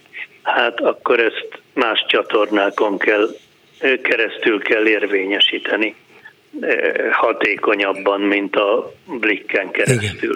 Na de... bár, hát, bár hát a világ minden táján ez egy eszköz, ha nem is a legerkölcsösebb, hogy szétszórok ismereteket a sajtóban. Minden esetre ezekből a közölt lehallgatási anyagokból néhány olyan részletre is fényderült, amelyek alapján az ember azt gondolná, hogy ó, nem biztos, hogy itt teljesen alapos munkát végeztek az eljáró hatóságok, hogy hát ugye ezt Hatházi Ákos többször emlegette már, hogy az egyik felvételen Sádl a végrehajtói kamara elnöke, már azt mondtam majdnem, hogy volt elnöke, de nem, ma is elnöke, szóval elnöke Tóni... Maga egy érdekes dolog, igen. hogy Tóni Barbara meg az Ádámmal kellene egy 35 éves ügyről beszélni, és ő egyértelműen a 35 éves autópálya koncesziót sejti e mögött, hiszen azt abban a körben, a rogáni körben intézték és, és szervezték, de hogyha egy ilyen valóban az ügyészek elé kerül, egy másik ügyben, amikor a végrehajtók megvesztegettek egy, például egy, egy vezető kormányembert, akkor, akkor egy ilyen mellett nyugodtan elsétálhatnak, vagy azt mondhatják, hogy húha, hát ez, ez érdekes, nem tudom, hogy ebben van-e valami törvénytelen, vagy sem, de hát lehetséges, hogy ez az ember a végrehajtói kamara elnöke, aki annyi embert ismert, és már tudunk róla néhány disznóságot, ha erről beszél, akkor érdemes itt tovább kutatni. Nem, nem ez volna a kötelessége az ügyészségnek? Az ügyészségnek kötelessége az, hogyha valami olyan tudomására jut, ami bűncselekmény eh, egyszerű gyanúját fölveti, akkor utána járjon, hogy itt tényleg csak az egyszerű és alaptalannak bizonyuló gyanú van, vagy pedig egy megalapozott eh, gyanúvá képződik az ismeret, eh, ezen az úton el kell indulnia.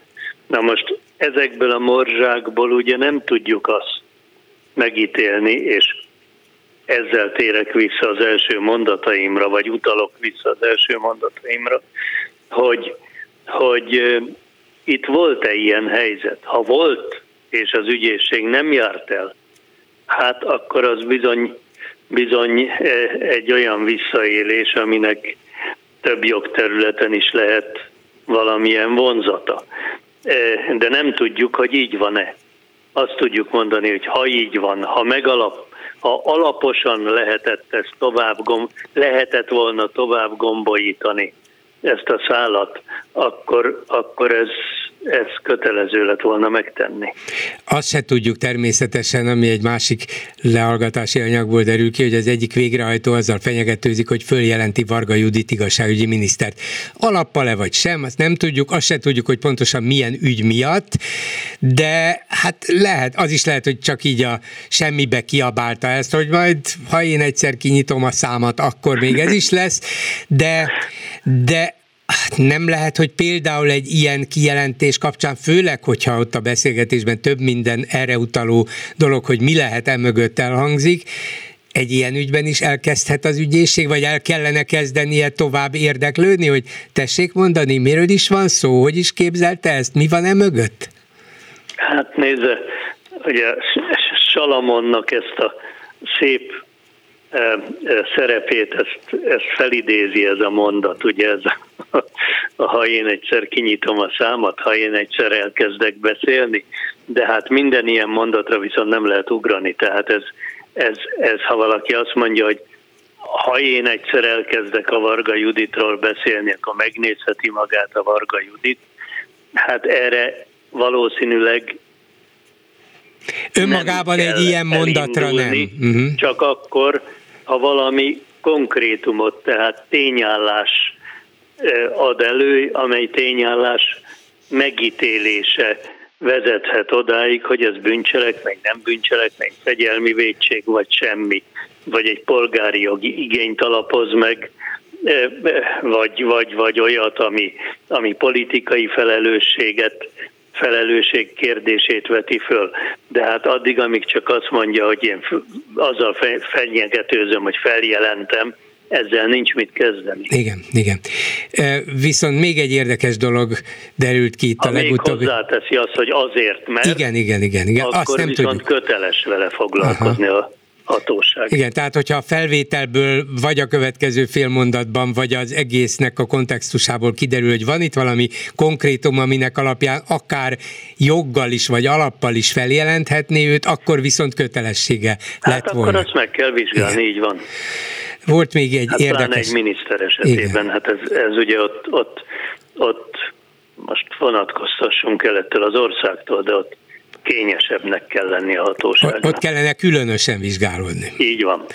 Na de volt még egy érdekes momentum, hogy tudnélik, az ügyészség megsemmisített olyan kompromitáló videókat, fényképeket, adatokat, amelyeket Sádl György páncélszekrényében találtak, valakiről egy közszereplőről, vagy vele kapcsolatban, hogy ezek pornográfok voltak, az már csak tényleg úgynevezett hab az úgynevezett tortán, de, de Ilyenkor, ha valaki, ez nyilvánvalóan, vagy hát ebből az, úgy derül ki, hogy nem, nem volt köze ez a bizonyos korrupciós megvesztegetési ügyhöz.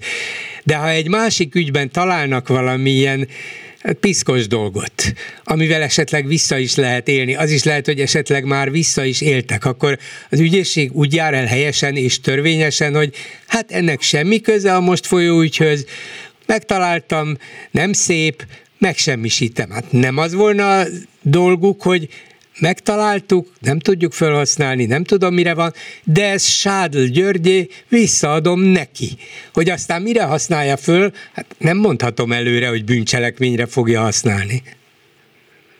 Um, hát ez nyilván egy lefoglalás volt, és a lefoglalás többek között ugye bizonyítási eszközökre vonatkozhat, ezt nyilván az iratokkal együtt fölhalámolták és elvitték, majd az ügy előre haladtával eljutottak oda, hogy ez az ügyben bizonyítási eszközként nem használandó, föl nincs rá szükség, tehát a lefoglalását meg kell szüntetni.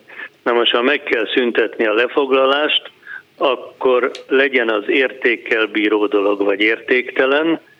E, elsőként a tulajdonosnak kell visszaadni, annak, aki a lefoglaláskor a tulajdonosa volt, másodlagosan annak, ha nincs ilyen tulajdonos, aki, aki valami megalapozott igényt terjeszt elő, e, e, e, harmadlagosan pedig annak, akitől lefoglalták. Tehát megvan ennek a sorrendje, és van még az a kitétel a lefoglalás jogi szabályozásában, hogy amennyiben értéktelen a dolog, akkor és senki sem igényli a három csoportból, akkor ezt meg kell semmisíteni. Vannak még bizonyos kivételek, de az most itt nem érdekes. De tehát meg kell semmisíteni. Na most ezek a felvételek, ezek ha senki sem igényli, tehát neki valami miatt nem érték, akkor értékkel nem bíró aha, dolgok, aha. a megsemmisítésük az helyes. Ugye Sárl azt mondta, az hogy ő nem is, kérdés, nem is tudja, hogy hogy került hogy... hozzá, nem is tudja, hogy hogy került a páncélszekrénybe, nem tud hát, őről a semmit. Nem kéri vissza, nem igen, kéri vissza. Így van, értem, itt, igen. Lehetne egy olyan ö, ö, eset, amikor a, a szexuális szituációba vont személyek életkorára tekintettel ez bűncselekmény, ha ennek a gyanúja fölmerül, akkor természetesen függetlenül attól, hogy milyen körülmények között és hol foglalták le, akkor eljárást kell indítani, valamiféle szexualitással kapcsolatos, vagy ifjúsággal kapcsolatos visszaélés miatt, kész akarva nem e, minősítem pontosan, e, ha felnőtt emberek szerepelnek rajta, és nem merül fel annak a gyanúja, hogy zsarolás vagy más visszaélés eszközei voltak, és nem igényli senki, hát akkor, akkor valóban értéktelen és meg kell Értem, tehát a, a zsarolás... Más kiút nincs. Igen, a zsarolás, hogyha ez fölvetődik gyanúként, hogy ez zsarolásra használták, vagy akarták használni, akkor kellett volna, akkor meg kellett volna tartani, és vizsgálódni egy olyan ügyben Igen. is, ugye? De Igen, ha, ha ilyen gyanú nincsen, hát akkor borítsa a feledés homája. Hát igen, akkor ezek fényképek és felvételek, amelyek eh, legálisan szolgálhatják valakinek a szórakozását, e, esetleg annak a szórakozását, akinél ezt lefoglalták, de ha sem tulajdonos, sem más igénylő, sem a lefoglalás szenvedő nem tart rá igényt, akkor a sorsa a megsemmisítés. Mi a gyanúja, bár egy jogásztól gondolom ez inkább ilyen újságírós vagy politikai elemzői kérdés szokott lenni, szóval, hogy mit vár ettől az ügytől, hogy a lehető legszűkebb körök, keretek között tartva, és a lehető leggyorsabban, legkisebb nyilvánosságot adva neki próbálják gyorsan lezavarni? Nincs arra ok, és ezért lehetőség az én ismereteim szerint, hogy itt zárt tárgyalást rendeljenek el. Tehát a nyilvánosságot, a sajtó nyilvánosságot erről kizárni nagy, majdnem bizonyosan nem lehet. Tehát ez a megközelítés azt gondolom, hogy nem áll meg. Az, hogy gyorsan vagy kevésbé gyorsan fog ez véget érni, ez az eljárás, az attól is függ, nagy mértékben, ugye itt vannak mértékes, úgynevezett mértékes indítványok, tehát ha be is, ha elismeri, hogy igaz az, ami a vádiratban van, akkor, akkor az előkészítő ülésen már a bíró hozhat esetleg ítéletet, olyan módon, hogy a mértékes indítványban megjelölt mértéket meg nem haladó joghátrányt szab ki. Ha ezt sokan elfogadják, akkor nyilván meglódul az ügy, mert azok az emberek, mint vádlottak, kiesnek belőle. Az ő cselekvőségüknek a megítélésére, részletes megítélésére nem kell fölvenni bizonyítást, és így tovább. Tehát ők befejezik az eljárásban a vádlotti jelenlétüket. És akkor csak a maradék vádlottakkal kell foglalkozni. Ez meggyorsíthatja az eljárást. Egyébként én azért nagyon gyors végét nem látom ennek az ügynek, hiszen biztos, hogy a főszereplők azok, azok megmaradnak és a bizonyítást igénylik és egy korrupciós ügynek a bizonyítása az, az azért bonyolult, mert jól lehet, vannak lehallgatások, de hát azért az a, a személyektől származó bizonyítékok megítélésétől függ, azok pedig mindig szubjektívek. Köszönöm szépen Bárándi Péter büntetőjogász ügyvédnek volt igazságügyi miniszternek. Viszont hallásra! Viszont hallásra! Háló, jó estét kívánok! Tiszteletem, jó estét kívánok, Bolgár úr! Hát a, az egykori igazságügyi miniszter nagyon szépen összefoglalta ezt a dolgot.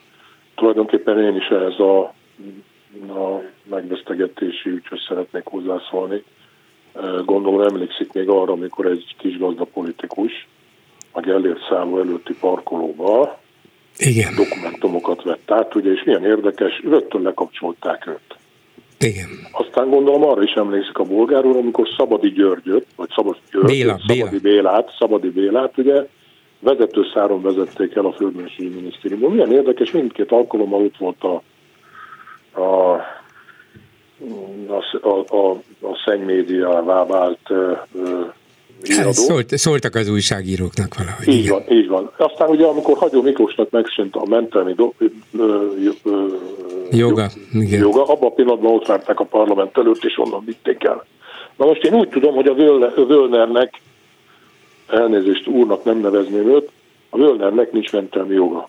Kérdésem csak az, hogy miért van a mai napig szabadlábon. Ez az első kérdés. A másik kérdés meg az, hogy hogy lehet a mai napig a Sárlő a végrehajtói kamara elnöke. Hát ezt, ezt, ezt, ezt, ezt, ezt, ezt más országokban egyszerűen ez elképzelhetetlen. És most nem akarok nagyon messze menni, pusztán csak egy olyan 190 kilométerre Pozsonyba, ahol ugye maga is emlékszik rá, hogy milyen, milyen elképesztő tisztogatást végzett a, a, az ottani... Új kormányzat, igen. Igen, igen, igen, igen. Magyarországon, és akkor most egy kicsikét menjünk vissza még, ugye kiderült a, a, a Simicskóról, hogy mit művelt az EU-s pénzekkel. Egyedül a Mendi Rolandot Simicskáról, igen. Nem a Simicskó, a Simicska. A Simicska, igen, igen, igen, igen, bocsánat. A, a, a, ugye a, a Mendi, egyedül a Mendi Rolandot ültették le, de hát ugye jó maga viseletéről is szabadult már azóta. Aztán ugye ott van a, a, a Vadmegyei kormányhivatalnak a volt vezetője, akit a, a hivatal parkoljában értettettem a rendőrök, amikor éppen átvette a dokumentumokat. A mai napig szabadlábon van még. Ugye? Mint ahogy a Simonka és a Boldog a István. Simonka, bocsánat, Simonka, igen, két igen, országgyűlési képviselő igen, végig igen, bennültek igen. a parlamentbe, ma is szabadlábon védekeznek. Így van, így, így van, és ugye és a, a Boldognak volt képe kijelenteni azt, hogy hát ő tulajdonképpen azért vonul vissza a politikától, mert a családjával szeretne foglalkozni. Hát ő nem azért vonult vissza a politikától, mert a családjával szeretne foglalkozni, hanem mert közölték vele, hogy nem indítunk többet a, az országgyűlési képviselő. Te lehet, hogy megkérdezték, hogy ugye a családoddal szeretnél foglalkozni. Igen, igen, igen, pont, igen, igen, igen, igen. Úgyhogy, úgyhogy egyszerűen valami elképesztő, hogy amikor róluk van szó, tehát az ő kutyák, kutyák kölykeiről van szó, akkor egyszerűen mérhetetlenül elnézőek, és ebbe belejátszik ugye a, a, a Paul Péter is, és a, a többi, ö, akit odaültettek, hogyha valami gáz van, akkor el tudják takarítani a, a, a bizonyítékokat, és, és nem lepődnék meg, Bolgár úr, hogy ezt a, a Völnert ö, ö, kimosnák az ügyből. Én nem lepődnék meg abszolút. Tehát, hogyha a Völnernek annyi bizonyíték van a kezében mások ellen, meg a Sádlőnek is, akkor miért nem terítik ki? Miért nem terítik ki a kártyát az asztal? Hát mert, mert lehet, hogy arra gondolnak, hogy talán, talán, talán méltányosabb megítélésre számíthatnak. Vagy esetleg, hogyha egyik helyről a másik helyre szállítják át rendőrautóval, akkor esetleg valami éri az a rendőrautóba őket, mint Igen, ká- kátyúba, kátyúba fut a rendőrautó, és... Igen, ma ezért rossz indultuk fel,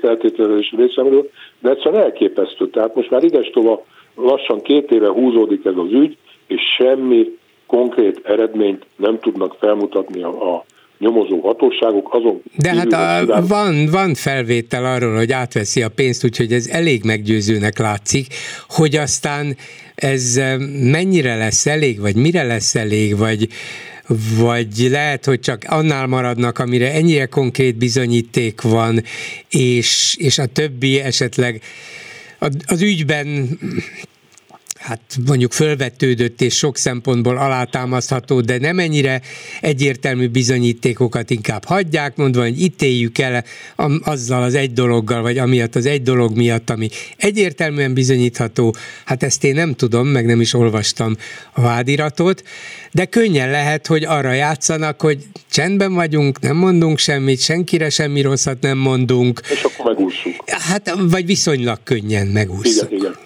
Mondjuk azon se lepődnék meg, hogy, hogyha azt nyilatkoznák, hogy abban a borítékban, amit átadtak neki, abban tulajdonképpen a gazdák, gazdák hogy okosan játékpénzei voltak. Tehát, ja, például, tehát, igen. igen. szóval, Mert nagyon szóval, szeretnek társas játékozni. Igen, igen, hát ezt, ezt látjuk. Látjuk, hogy mennyire. Én csak ennyit szerettem volna, és még egyszer szeretnék elnézést kérni, hogy rossz neveket mondtam be a, a, a Javítottuk, a semmi, semmi Úgy, probléma. Nehogy, nehogy kellemetlenségük legyen a ebből a Nincs, nincs, nincs, nincs, nincs, semmi. További Köszönöm szépen, viszont hallásra. És mit írnak a Facebookos kommentelők, Lőrinc Saba? Szia Gyuri, köszöntöm a hallgatókat. Ha már itt szóba kerültek a borítékok és a benne lévő lapok, Na, én leginkább arra, gond... én, leg... ja, én leginkább arra gondolok, hogy a kijöhetsz a börtönből kártya van bennük. Uh-huh. De ettől függetlenül a... De ez csak társas játék, mert valóság, hát ott hát, Kemény ítélet és börtön. Igen, csak hát például Simonka esetében máig nem találunk ilyesmit. Hát még nem. De az igazságszolgáltatás malmai lassan őrölnek, aztán majd meg. Igen. Én hallottam egyszer ezt a kifejezést. Lehet, hogy ársapkát tesznek a lisztre. Az, az szép lesz, igen. A magyar kormány kisgömböc mindent fel akar falni, mondja egy kommentelő, és így létrehozni ugyanazt a politikailag, gazdaságilag egyedülalkodó pártállamot, amitől 1989-ben megszabadultunk. Ez, ez szerintem eléggé hasonlít a, a valóságra. Igen, tulajdonképpen Orbán szerintem irigyelte azt a pártállami működést. Hogy Csak a rossz végén volt, és ezt igen, most megpróbált Igen, és ezzel ellen föllázadt, és azt mondta, na de végül is milyen jól tartották magukat. Ha én az éven, én is élvezem. Hát ez, ez érthető. Néhány szóban a plakátokról. A nyomdában nincs új megrendelés, csak egy volt X darab A-típusú és ugyanannyi B-típusú óriás plakát. Zárójelben A-típusú a szankciós bombákról szól, B-típusú a 97% elutasítja. Igen azt nem tudom, miért állnak meg 97%-nál.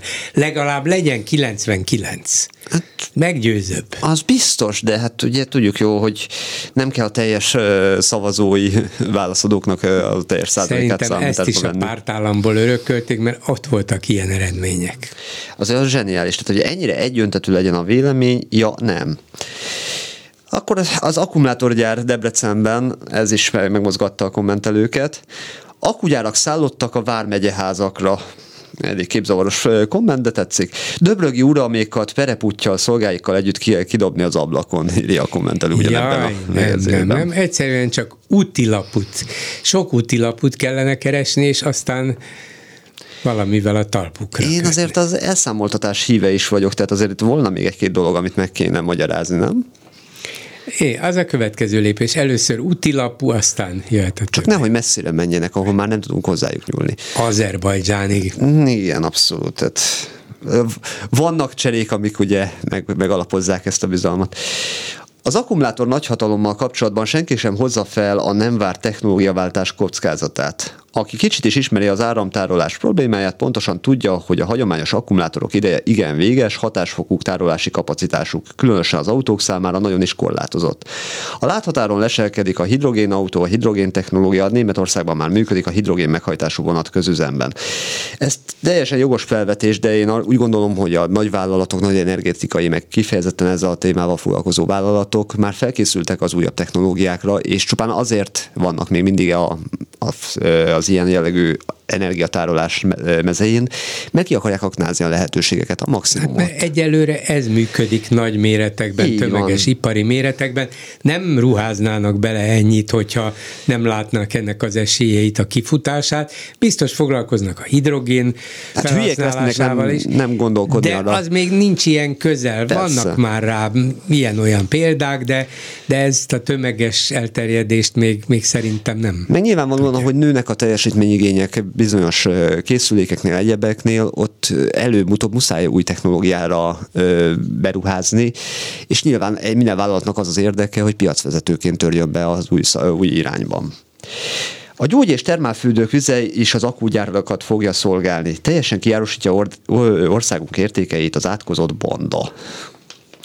Aztán még egy gondolat. De az, hogy lenyúlják a legjobb fürdőket az önkormányzatoktól, ezzel a cinizmusát úgyse tudják fűteni, mert nincs pénzük. Miért nincs pénzük? Mert elveszük tőlük. Hát igen, ez teljesen jó megoldás. Tehát... De a, füve, a műfüves pályákat azért fűtjük. fűtjük. Igen. Az miért nem kerül szóba, hogy... Mi lenne, ha mindent Orbán nevére iratnánk? Végül is egyszer is mindenkorra ellene intézve minden. Én sem vagyok híve a magántulajdonnak, ja, mégis. És ajándékozásra is illetéket se kellene fizetnie, minden az övé. Így van, végül is lényegében már ez a helyzet állt a, fel. a nép neki ajándékozza. A népet is tulajdonolja, hogy én, én felfogom ezt.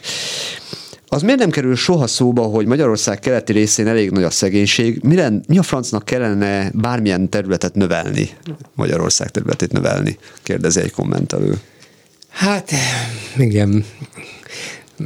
A dolog persze ennél sokkal súlyosabb és fenyegetőbb, mert ha ezt komolyan megpróbálná, hát az beláthatatlan következményekkel járna. De az, hogy szavakban legalábbis egyre, egyre egyértelműbben céloz rá, ez hihetetlen. Hát így kell azért a meglévő szövetségeket abszolút aláásni. És akkor néhány kritikusabb megjegyzés, kaptál megint egy letolást. Na hát, Bolgár már úr, rosszul érezném magam ilyenek nélkül. Bolgár úr ma egyértelműen Orbán szekerét tolja, megpróbál minden kezdeményezést azonnal elfolytani. Igen. Én nem tudom, hogy mire célozhatott, milyen? de a kommentelő, de nagyon úgy néz ki, hogy nem tetszett neki a hozzáállásod valamiért, valamiben. Aztán van még egy másik dolog, egy képet is kaptunk hozzá. A képen a fotón szerepel Völner Pál, Varga Judit, Orbán Viktor és Rogán Antal. A Duma pedig kedvenc dalom a kicsi, a nagy, a Tóni meg az indián. De ki az indián? Indián öltözékbe ezúttal Varga Juditot montázsolták.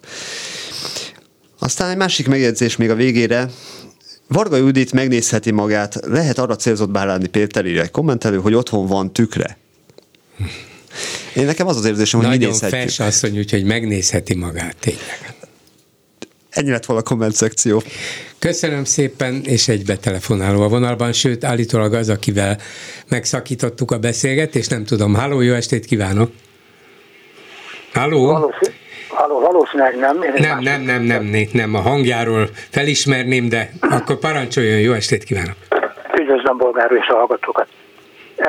Egy kronológiai kis ismertetőt szeretnék gyorsan elmondani, a szálló ö, kis történetét, ami úgy szól, hogy Schreier úr, egy magyar származású angol üzletember, ingatlan befektető, a 90-es években megvásárolta a Danubius Hotelt, Igen. mint szállodáncot, a CP Holdingon keresztül. Aztán teltek múltak az évek, és mondjuk a Gellért szállóra hegyezik ki a dolgot, Igazából nem költöttek rá szinte semmit sem felújítási és karbantartási jelleggel, csak a szükségeseket. Magyarul az lett az eredmény, hogy jól le lett lakva az egész Gellért szálló. Amikor is úgy döntöttek, hogy nem vág bele a, a Danubius Magyarországon a felújításba, hanem értékesítik a szállát, és ez 2019 környékén a Jelinek úr képbe került és megvásárolta a, a, a Gellért szállát. Az egyik legnagyobb magyar ingatlanos. Így van. Jelinek úr el is kezdte ö, megcsináltatni a különböző kiviteli és, és átalakítási terveket, de még egy kis kanyart tegyünk bele, hozzáteszem, hogy a Holding azért nem akarta át, illetve a Danubius azért nem akarta felújítani a szállodát, mert túlságosan nagy voltak a költségek, és mint szálloda nem biztos, hogy ilyen formában meghozta volna. Ezért puhatolózásokat tettek a, a Magyar a Budapesti Fürdőigazgatóságnál, hogy hogyan lehet a Gellért fürdőt megkapni hozzá. Uh-huh. Itt el, elzárkozás történt, ezek után döntöttek az eladásban. Jelénekül elkezdte megcsinálni, az első körben meg el is készültek a kiviteli tervek, és ő azt gondolta, hogy a jó kapcsolatával, ugye már akkor elkezdett üzletelni a Tiborcóra a különböző projektekben, hogy majd elintézi magának, hogy a fürdőigazgatóságot is megszerezhesse. Ez újabb ö, ö, pofon lett, hogy nem. Ezért aztán úgy döntött, hogy azon túl, hogy visszaadta másfél évbe egy viszontbérletbe az, ismét a Danubiusnak használatba. Pedig Aztán nagyon addig- büszke volt rá, amikor megszerezte, mintha Igen. nyilatkozott volna, hogy hű, ez az egyik nagy álma volt. Hát Igen. vé- ilyen gyorsan vége lett az álomnak, szóval Igen, utána... és szóval a lényeg az egésznek az, hogy, és itt jött képbe Tibor úr az elmúlt hónapokban, amikor is egyértelmű vált számomra, és szerintem aki kicsit gondolkodik az is, hogy a mostani Telex hírrel kapcsolatban, hogy a, a különböző önkormányzatoktól el fognak venni, államosítani, kisajátítani teljesen mindenmilyen formát, meg fogják találni a módját, bizonyos fürdőket, nem mindent, de bizonyosokat. Na, közte lesz a Gellért fürdő is, és ö, ugye mindjárt más lesz az értéke ennek a projektnek, így egybe ez a... Mindjárt ez más lesz a. Gell- Gellért Hotel fekvése. Így van, így is mondhatjuk. Hát gyakorlatilag ennyi, és mindenki azt gondolom, amit akar, de én azt gondolom, hogy eléggé ti- vegytiszta a képlet. Szépen levezette. Köszönöm. Köszönöm szépen. Köszönöm. Viszont hallásra. Háló, jó estét kívánok. Halló, itt vagyok? Igen, igen. Ja, ön, önnel szakítottuk meg. Igen, nem biztos, hogy beférek alapon, itt maradtam a vonalban, de akkor egy néhány szó még, Igen. ha be tudom fejezni gyorsan. Valószínűleg mind a három témára nem tudok kitérni, de tehát a lényeg az, hogy ami a legfontosabb volt, azt így előre vettem. A plakátok kapcsán viszont ott van egy ilyen, hogy a svéd asztalról ugye mindenki úgy válogat, hogy akar, az alakárt az meg így elénk van tolva. A felmelegített töltött káposzt, az pedig elvileg a népi közmondás szerint még finomabb is. Tehát, hogy vannak ilyen felmelegített ügyek, meg vannak ilyen elébünk tett alakárt ügyek, viszont az lenne jó, amit már így hangsúlyoztam, hogy sajtófigyeléssel és tehát ilyen svéd asztalszerűen mást is kínáljunk MT módra. Igen, igen. Tehát ez, ez lett volna fontos. A világháborús utalások azok csak azért fontosak, mert azt gondoltam, hogy Koszovó az azért, azért probléma, mert a NATO bombázás óta nem tudják rendezni, de hogyha az ultimátum, ami még nincs is bent a köztudatban, tehát azt most így olyan, mint hogyha álmodtam volna, hiszen majdnem, hogy a hallgatók 99%-a nem érti, hogy miről beszélek, viszont létezik. Még annyit tudok hozzátenni, hogy a egyik szakértőknek, a, a, mármint a klubrádióban is szereplő szakértőknek a balk.hu nevű Balkánnal foglalkozó újságíró oldala az, az taglalja részletesen, tehát hogy az alapján nyomokat föl lehet leelni. Tehát nem az egész témát, de tehát nagyon, Igen. nagyon sűrítve, vagy nagyon tömörítve föl lehet lelni ezt a témát, ami szerintem nagyon fontos, és az az érdekes, hogy, hogy síri csönd, és, senki nem foglalkozik vele, tehát semmilyen érdek nincs, csak jönnek, mennek itt körülöttünk a balkáni miniszterek. És Igen. Egy biztos, hogy Orbán Viktor itt lát valamilyen politikai...